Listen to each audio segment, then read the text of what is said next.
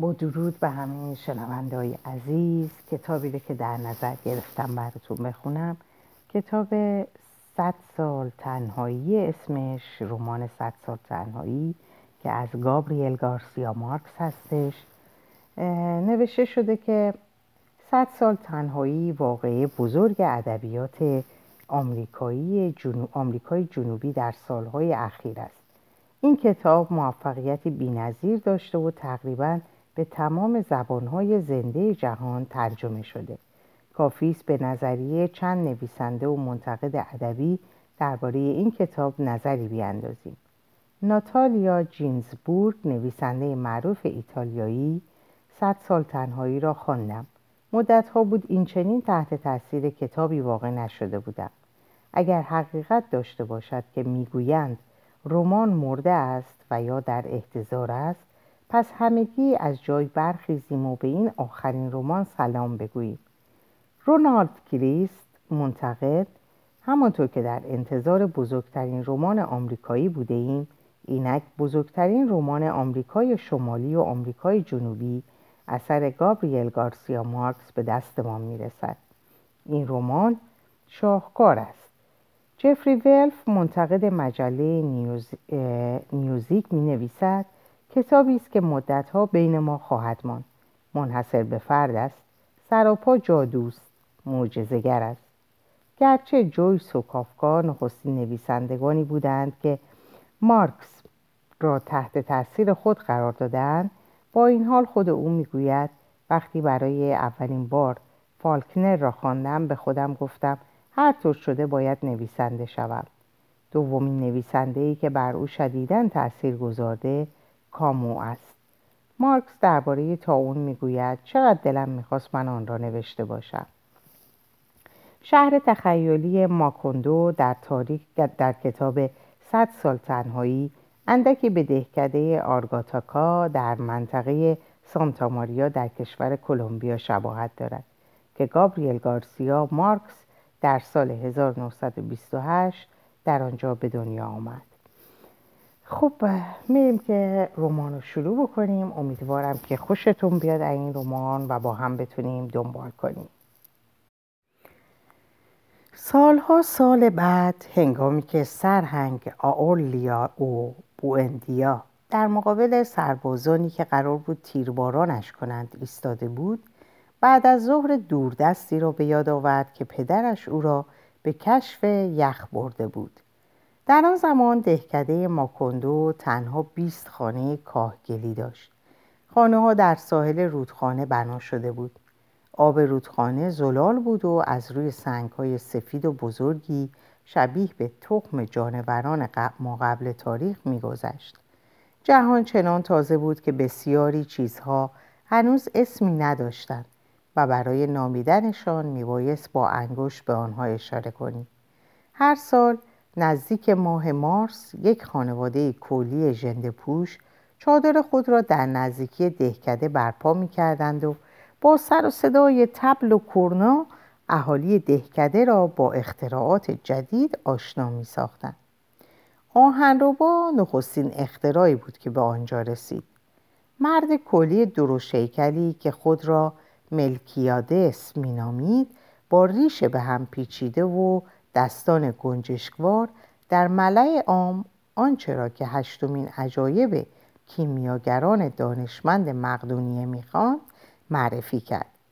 با, دوش با دو شمش فلزی از خانه به خانه دیگر می‌رفت و اهالی دهکده که می‌دیدند همه پاتیل ها و قابلمه ها و انبرها و سپایه ها از جای خود به زمین میافتد سخت حیرت کرده بودند.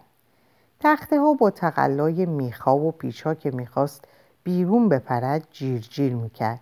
حتی اشیایی که مدت ها بود در خانه ها مفقود شده بود بار دیگر پیدا می‌شد و به دنبال شمش های سهرامیز ملکیادس راه میافتاد. ملکیادس کولی با لحجه غلیز می‌گفت اشیا جان دارند فقط باید بیدارشان کرد. خوز آرکادیو بوندیا که همیشه تصورات بیحد و حسرش به ماورای معجزه و طبیعت و جادوگری می‌رفت فکر کرد شاید بتوان آن اختراع بیهوده را برای استخراج طلا از زمین به کار گرفت. ملکیادس که مرد صدیقی بود چنین چیزی را پیش بینی کرده بود. به درد آن کار نمی‌خورد ولی خوزه آرکادیو بوئن بوئندیا در آن زمان به صداقت کولی ها معتقد نبود. قاطرش رو به اضافه چند بوزغاله با دو شمش آهن رو ما معامله کرد. همسرش اورسولا ایگواران که برای افزایش درآمد ناچیزشان روی آن حیوانات حساب می‌کردند نتوانست او را از این معامله منصرف کند. شوهرش در جواب او می‌گفت به زودی آنقدر طلا خواهیم داشت که می‌توانیم اتاقها را با شمش طلا فرش کنیم. برای اثبات حرفش چندین ماه سخت کار کرد. تمام منطقه حتی کف رودخانه را وجب به وجب با آن دو شمش فلزی آزموند به صدای بلند اوراد ملکیادس را می‌خواند. تنها چیزی که توانست از زیر خاک بیرون بکشد یک زره زنگ زده قرن پانزدهم بود که فرو رفتگی هایش مثل یک کدوی بزرگ شنندود صدا می‌داد. وقتی خوزه آرکادیو بوئنت به کمک چهار مردی که همراهش بودند موفق شد زره را از هم باز کند درونش اسکلت گچ شده یافت که یک جعبه کوچک مسی به گردن داشت. درون جعبه مشتی موی زن یافتند. کولی ها در ماه مارس بازگشتند. این بار یک دوربین و یک ذرهبین به بزرگی یک تبل همراه داشتند و آنها را به عنوان آخرین اختراعات یهودیان شهر آمستردام نمایش دادند. زنی کولی را در نقطه دوری از دهکده نشاندند و دوربین را در جلوی چادر برپا کردند. هر یک از اهالی فقط با پرداخت پنج رئاله می توانست چشم به دوربین بگذارد و زن کولی را در یک قدمی خود ببیند. ملکیادس می گفت علم مسافت را از میان برداشته بشر به زودی می تواند در خانهاش لم بدهد و آنچه را که در هر نقطه از جهان اتفاق می افتد ببیند. در نیمروزی سوزان با ذربین بزرگ نمایش جالبی دادند. مشت علف خشک وسط جاده گذاشتند و با تمرکز اشعه خورشید در کانون زربین علفها را آتش زدند. خوز آرکادیو بوندیا که هنوز از شکست آهنرباها تسلی خاطر نیافته بود به مغزش خطور کرد که شاید بتوان از آن اختراع یک حربه جنگی ساخت. ملکیادس بار دیگر کوشید تا او را منصرف سازد. ولی عاقبت حاضر شد زربین را با دو شمش آهنربا و سه سکه مستعمره معامله کند. اورسولا از شدت حیرت و نومیدی گریه سر داد. آن سه سکه قسمتی از یک صندوق سکه طلا بود که پدرش با یک عمر صرفه‌جویی و از خودگذشتگی و اندوخته بود و او آن را زیر تخت خاک کرده بود تا در فرصتی مناسب سرمایه گذاری کند. خوزه آرکادیو بوندیا حتی از اورسلا دلجویی هم نکرد. با سماجت, با سماجت دانشمندانه چنان در آزمایش های خود غرق شده بود که نزدیک بود حتی جانش را نیز بر سر این کار بگذارد. برای نشان دادن اثر ذربین در جبهه دشمن خود را هدف اشعه خورشید قرار داد و بدنش چنان سوخت که تا مدتی مدید آثار سوختگی باقی بود. با وجود مخالفت های همسرش که به نتایج چنین اختراع خطرناکی پی برده بود کم مانده بود خانه را آتش بزند. ساعتهای مدید در, در اتاق را به روی خود بست و امکانات جنگی آن حربه جدید را محاسبه کرد تا عاقبت کتابی جامع در این باره تهیه کرد و آن را همراه با نتایج آزمایش های فراوان خود و طرحهای بیشمار لازم به حضور مقامات دولتی فرستاد.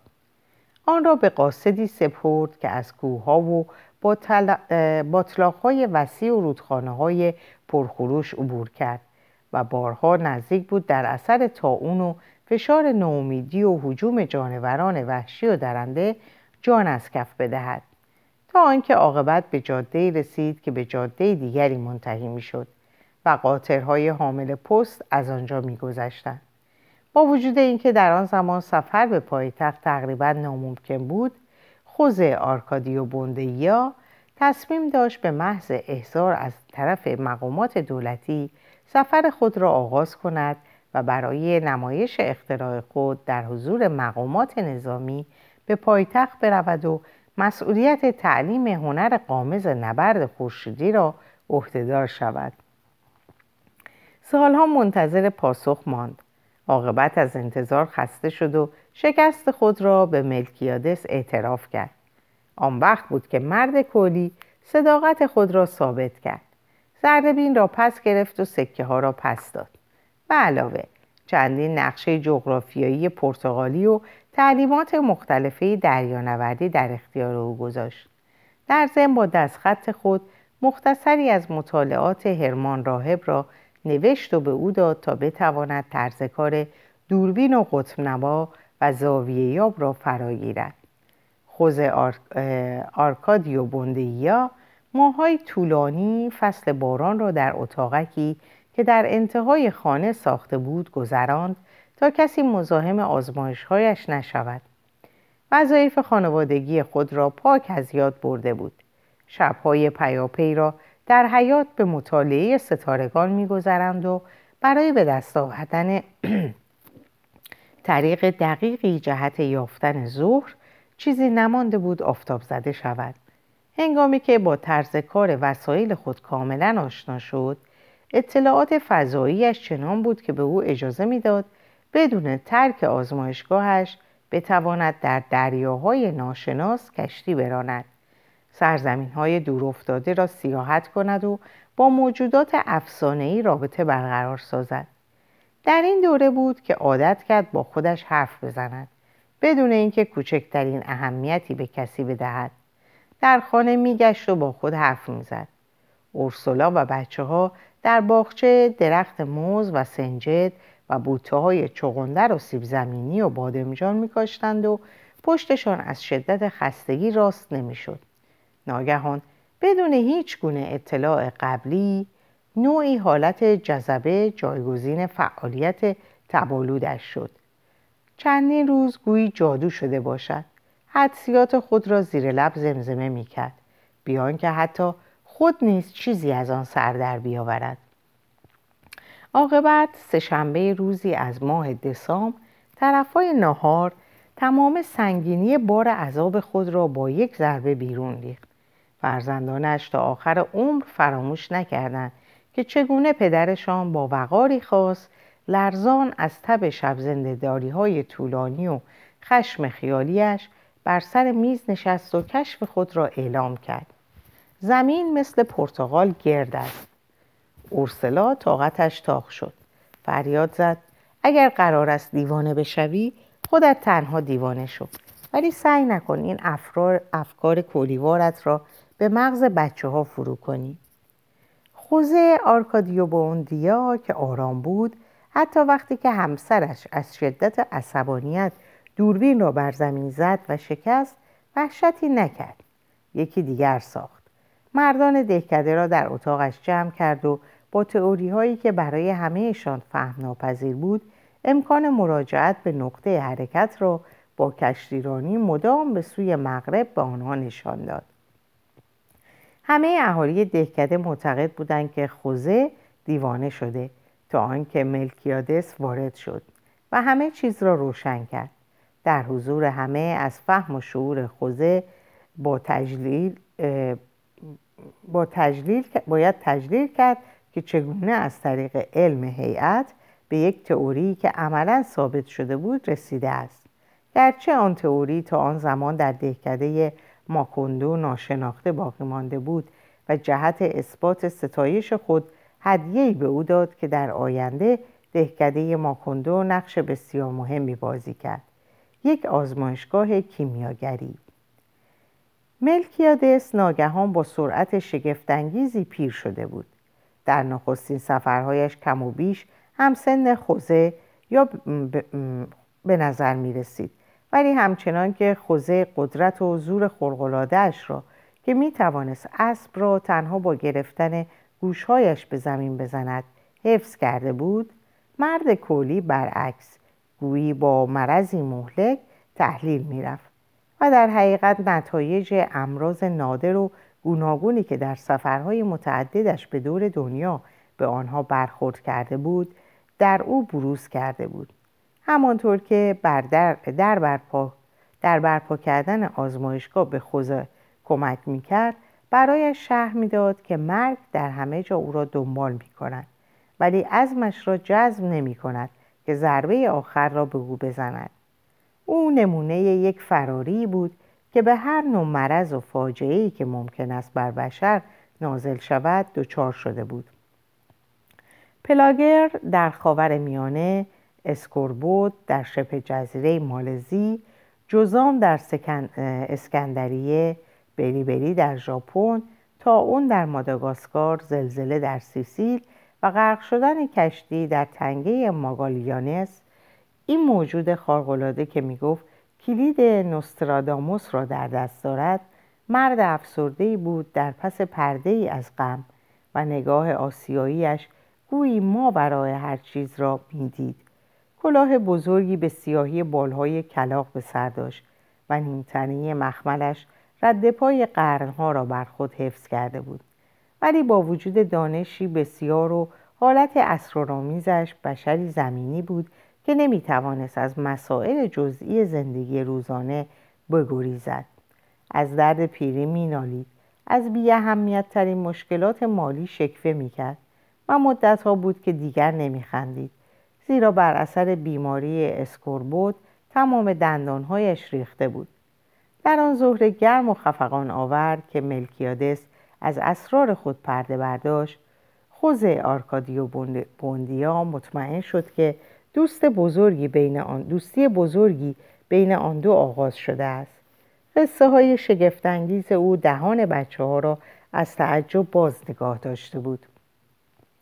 آورلیانو که در آن زمان بیش از پنج سال نداشت تمام عمر او را آنطور به خاطر می آورد که آن روز بعد از ظهر در مقابل نور فلزی که از پنجره میتابید نشسته بود و با صدای ارگ مانندش بر دورترین سرزمین های خیالی نور میپاچید و قطره های عرق از شقیقه هایش فرو میریخت. خوز آرکیادو برادر بزرگترش به نوبه خود آن تصویر زیبا را به عنوان میراث برای تمام بازماندگانشان باقی گذاشت. برعکس برای اورسولا از آن ملاقات خاطره بدی به جا مانده بود چون درست موقعی وارد اتاق شده بود که ملکیادس از روی بیاحتیاطی یک شیشه بیکرلور جیوه را شکسته بود. زن گفت بوی ابلیس میآید. ملکیادس جمله او را تصحیح کرد. ابدا. ثابت شده که ابلیس از سولفور درست شده اما این فقط سوبلیمه است. سپس درباره خواص شیطانی سنگ خون شرحی فاضلانه داد. ولی اورسولا وقتی به او, ن... وقتی به او نگذاشت و بچه ها را همراه خود برای دعا خواندن برد. آن بوی تند و تیز برای همیشه همراه با یاد ملکیادس در خاطرش باقی ماند. آزمایشگاه اصلی عبارت بود از یک تنور یک لیوان آزمایشگاهی گلو بلند تقلیدی از الختم الخرطوم به اضافه تعداد زیادی کاسه و قیف و والبیق و صافی و علک و یک دستگاه تقدیر که توسط خود کولی ها از روی دستور عمل مدرن به شکل انبیق سبازویی یا مریم یهودی ساخته شده بود. علاوه بر این وسایل ملکیداس نمونه هفت فلز مطابق با هفت سیاره فرمول موسا و زوسیموس را برای تلاسازی و یک سری یادداشت و طرح درباره علم کبیر برای او گذاشت تا بتواند اکسیر کیمیاگری بسازد. خوزه آرکادیو که سخت فریفته سادگی فرمولهای تلاسازی شده بود چندین هفته متوالی آجزانی از اورسولا خواهش کرد بگذارد سکه های طلا را از زیر خاک بیرون بکشد و تا آنجا که تجزیه جیوه اجازه دهد آنها را افسایش بدهد. اورسولا مطابق معمول در برابر پافشاری شوهر تسلیم شد. و این چنین خوزه آرکادیو سی سکه طلا را در یک مایتابه ریخت و با براده مس و زرنیخ زرد و گوگرد و سرب زوب کرد. سپس همه را با حرارت شدید در دیگی از روغن کرچک جوشان تا تبدیل به مایع قلیز و فاسدی شد که بیشتر به آبنبات سوخته شباهت داشت تا به طلا. در جریان نومیدانه تقدیر ارسیه گرانبهای اورسولا در اثر ذوب شدن همراه هفت فلز سیاره‌ای مخلوط با جیوه و ویتریول قبرسی و سپس جوشانده شدن در پی خوک به جای روغن ترب تبدیل به مشتی تفاله سوخته شده و به ته دیگ چسبید. وقتی کولیا برگشتن اورسولا تمام اهالی را علیه آنها برانگیخته بود. ولی کنجکاوی از ترس قوی تر بود. آن بار کولی ها هنگام عبور از دهکده با انواع آلات موسیقی و سر و صدای کرکننده ای راه انداخته بودند و یک جارچی نمایش شگفتانگیزترین کشف علمای آسیای سفیر را اعلام می‌کرد. اهالی به چادر کولی ها رفتند و با پرداخت یک پول ملکیداس را دیدند که جوان و شاداب شده بود. بر چهرهش اثری از چروک دیده نمی‌شد و دندانهایش تازه و درخشان بود. کسانی که لسه های ناسالم و گونه های فرو افتاده و لبهای چروکیده او را به خاطر می آوردند در مقابل اثبات خالی از شبهه قدرت ماورا و طبیعه مرد کولی از وحشت به خود لرزیدند. وحشت آنها هنگامی که ملکیداس دندانهای خود را از روی لسه ها برداشت و چند لحظه به همه نشان داد دو چندان شد. در یک لحظه تبدیل به مرد فرتوت سالهای گذشته شد و سپس وقتی بار دیگر دندانها را به دهان گذاشت با اطمینان خاطر از جوانی بازیافتش دوباره لبخند زد. حتی خوز آرکادیو نیز آن کرد که علم و دانش ملکیداس از حد و حصر گذشته و فقط هنگامی که مرد کولی در خلوت طرز کار دندان آریش را برای او شهر داد توانست نفس راحتی بکشد. این شی برایش چنان ساده و در این حال حیرت آور بود که هنوز شب نشده همه مطالعات کیمیاگری در نظرش بیارزش شد. بار دیگر دچار بحران بدخلقی گشت و نظم تغذیهش مختل شد. تمام روز در خانه میگشت و با خود حرف می‌زد. به اورسلا می‌گفت در دنیا وقایع عجیب و باور نکردنی رخ می‌دهد. در دو قدمی ما در آن طرف رودخانه انواع دستگاه های جادویی یافت می شود و ما مثل یک مشخر در اینجا زندگی می کنیم. کسانی که او را از ابتدای پیدایش دهکده ماکندا می شناختند از تغییر و تحولی که تحت تاثیر ملکیداس در او پدید آمده بود سخت حیرت کرده بودند در آغاز خوزه آرکادیو به رئیس قبیله شباهت داشت که با علاقه هرچه تمامتر درباره بزرفشانی و تربیت دام و اطفال دستورهای لازم را به اهالی می دهد و برای بهبود وضع عمومی دهکده حتی در کارهای عملی نیز با همه همکاری می کند.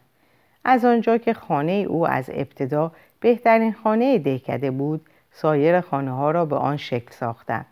خانهاش تشکیل می شد از یک اتاق نشیمن بزرگ و روشن یک اتاق ناهارخوری با یک ایوان مملو از گلهای رنگارنگ در جلو دو اتاق خواب و یک حیات خلوت با یک درخت بلوط عظیم.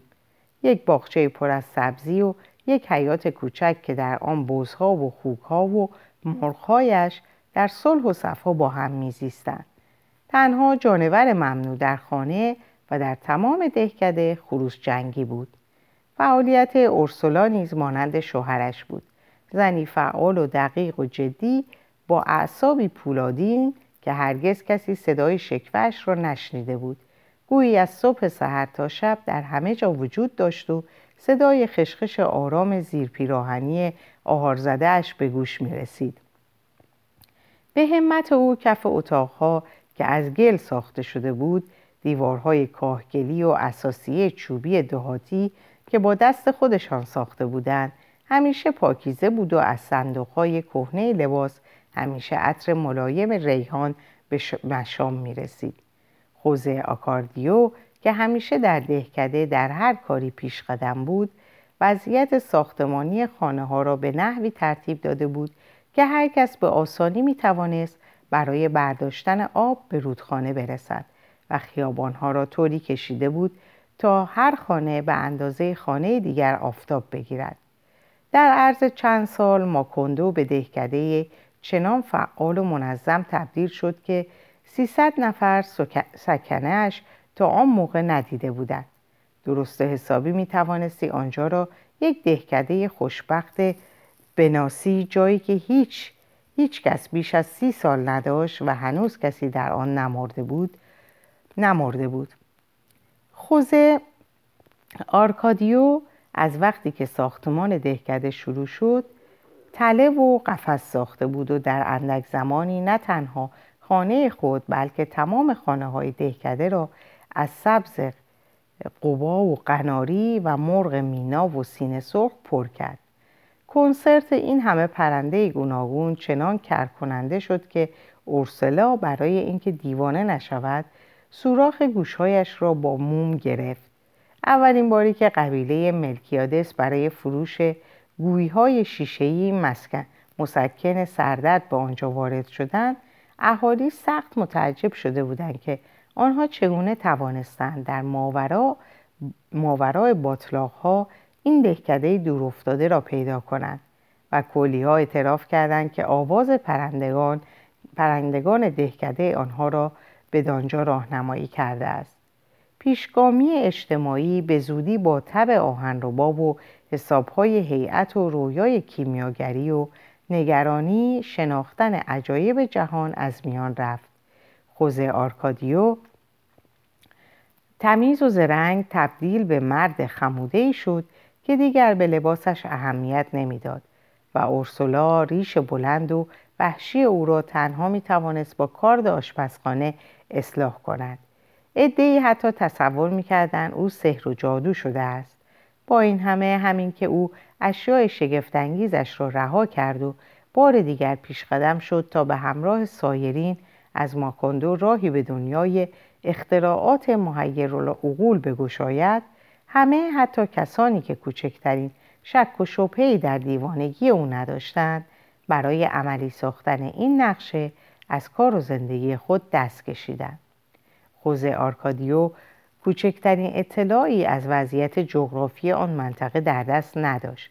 تنها می‌دانست که در سمت شرق سلسله جبال گذرناپذیری وجود دارد و در پشت آن شهر قدیمی ریو آچا واقع شده. در ایام قدیم پدر بزرگش آورلیای اول برایش تعریف کرده بود. فرانسیس در یک با توپ به شکار تمساه می‌رفت و فرانسیس دریک با توپ به شکار تمساه می‌رفت و تمساه ها را با کاه میانباش و به حضور ملکه الیزابت پیشکش می‌کرد. هنگامی که خوزه آرکادیو جوان بود همراه با مردان خود با زنها و بچه ها و حیوانات و انواع وسایل و اساسی خانه برای رفتن راهی به دریا از سلسله جبال عبور کرده بود ولی پس از 26 ماه از تصمیم خود منصرف شده بود. و برای اینکه مجبور نشوند از همان راه مراجعت کنند دهکده ماکندو را بنا کرده بودند. آن راه برایش بیفایده بود و فقط او را به گذشته برمیگرداند. درست در سمت جنوب باطلاقهای کوچکی گسترده بود که با نوعی پوشش گیاهی پوشیده شده بود و بعد مرداب فوقالعاده پهناوری واقع بود که بنا به گفته کولی ها انتهایی نداشت. مرداب پهناور در سمت مغرب با آبهای وسیع دیگری مخلوط می‌شد که در آن ماهی های بزرگ با پوست لطیف و بالاتنه و سری زن یافت می شدن که قایقرانان را با پستانهای زیبا و برجستهشان می فریفتن. کولی ها شش ماه بر آن آبها قایقرانی کردند تا به راه خاکی برسند که قاطرهای پست از آن عبور می کردن. بنا به محاسبات خوزه آرکادیو تنها امکان برقراری رابطه با جهان متمدن از طریق شمال بود. از این رو اسباب شکار و وسایل لازم جهت چیدن و کنار زدن شاخ و برگ ها تهیه کرد و همراه همان مردانی که در بنیانگذاری ماکندو همراهیش کرده بودند به راه افتاد. نقشه ها و دستگاه های جهتیابی خود را در یک کوله پشتی ریخت و به آن وادی پرخطر گام نهاد روزهای اول به اشکال مهمی بر نخوردن. از ادامه سنگلاخ ساحل رودخانه تا جایی که سالها قبل زره آن جنگجو را یافته بودند پایان رفت پایین رفتند و از آنجا از طریق نارنجستان وارد جنگل شدند در پایان هفته اول گوزنی شکار کردند و کبابش کردند ولی فقط نیمی از آن را خوردند و بقیهش را نمک زدند و برای روزهای آینده نگاه داشتند. با این کار می‌خواستند ادامه تغذیه با گوشت توتی را که آبی رنگ بود و بوی خزه می‌داد به تعویق بیاندازند. یک بار به مدت ده روز خورشید را ندیدند. زمین مثل خاکستر آتشفشان نرم و مرتوب گشت و نباتات و گیاهان رفته رفته تهدیدآمیزتر شد. صدای پرندگان و نعره میمونها دورتر شد. جهان برای ابد غمانگیز شد. مردها با یادآوری خاطرات دوردست خود در آن بهشت مرتوب سخت ملول شده بودند. بهشتی مرتوب و ساکت که قبل از بهشت آدم و هوا آفریده شده بود. جایی که چکمهایشان در گودالهای روغنی بخارالود فرو می‌رفت و ساتورهایشان سوسنهای سرخفام و مارمولکهای طلایی را تکه تکه می‌کرد. یک هفته تمام بدون اینکه حرفی با هم بزنند مانند خوابگردها در جهانی پر از رنج و اندوه پیش رفتند. جهانی که تنها روشناییش پرواز حشرات نورانی بود. ریه هایشان از بوی خفه کننده خون به تنگ آمده بود. راه بازگشتی وجود نداشت. راهی که در مقابل خود میگشودند در اندک زمانی با رشد سریع گیاهانی که در مقابل چشمایشان میرویید مسدود می‌شد. خوزه آرکادیو می‌گفت مهم نیست فقط نباید جهت را از دست داد. به کمک قطب نما مردان خود را به شمال نامرئی راهنمایی کرد و از آن سرزمین افسون شده خارج شدند. شبی تاریک و بی ستاره بود ولی هوا پاکیزه شده بود. خسته از آن راه راه دراز ننوهای بزرگ کرباسی خود را به درختها بستند و پس از دو هفته برای اولین بار به خواب عمیق فرو رفتند. از خواب که بیدار شدند خورشید بالا آمده بود و دهان همگی از حیرت باز ماند.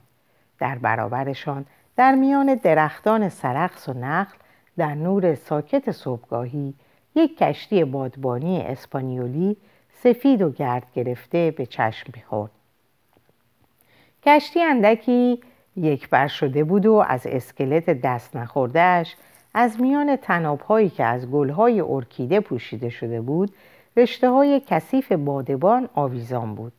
بدنش که پوشیده از سنگواره حیوانات ریز دریایی و خزه نرم پوشیده شده بود به روی زمینه از سنگ چسبیده بود. به نظر می رسید تمام کشتی در محیط مناسب خود قرار گرفته. در فضایی آغشته به تنهایی و نسیان دور از فساد زمان و عادت پرندگان. وقتی مردها با احتیاط به درون کشتی پای نهادند چیزی جز یک جنگل انبوه و پرگل نیافتند. در اینجا به پایان این پاره می‌رسم. امیدوارم خوشتون اومده باشه از کتاب و بتونیم ادامش بدیم با هم دیگه. براتون اوقات خوبی رو آرزو می‌کنم. و همگی سلامت و خوش باشید. خدا نگهدارتون باشه.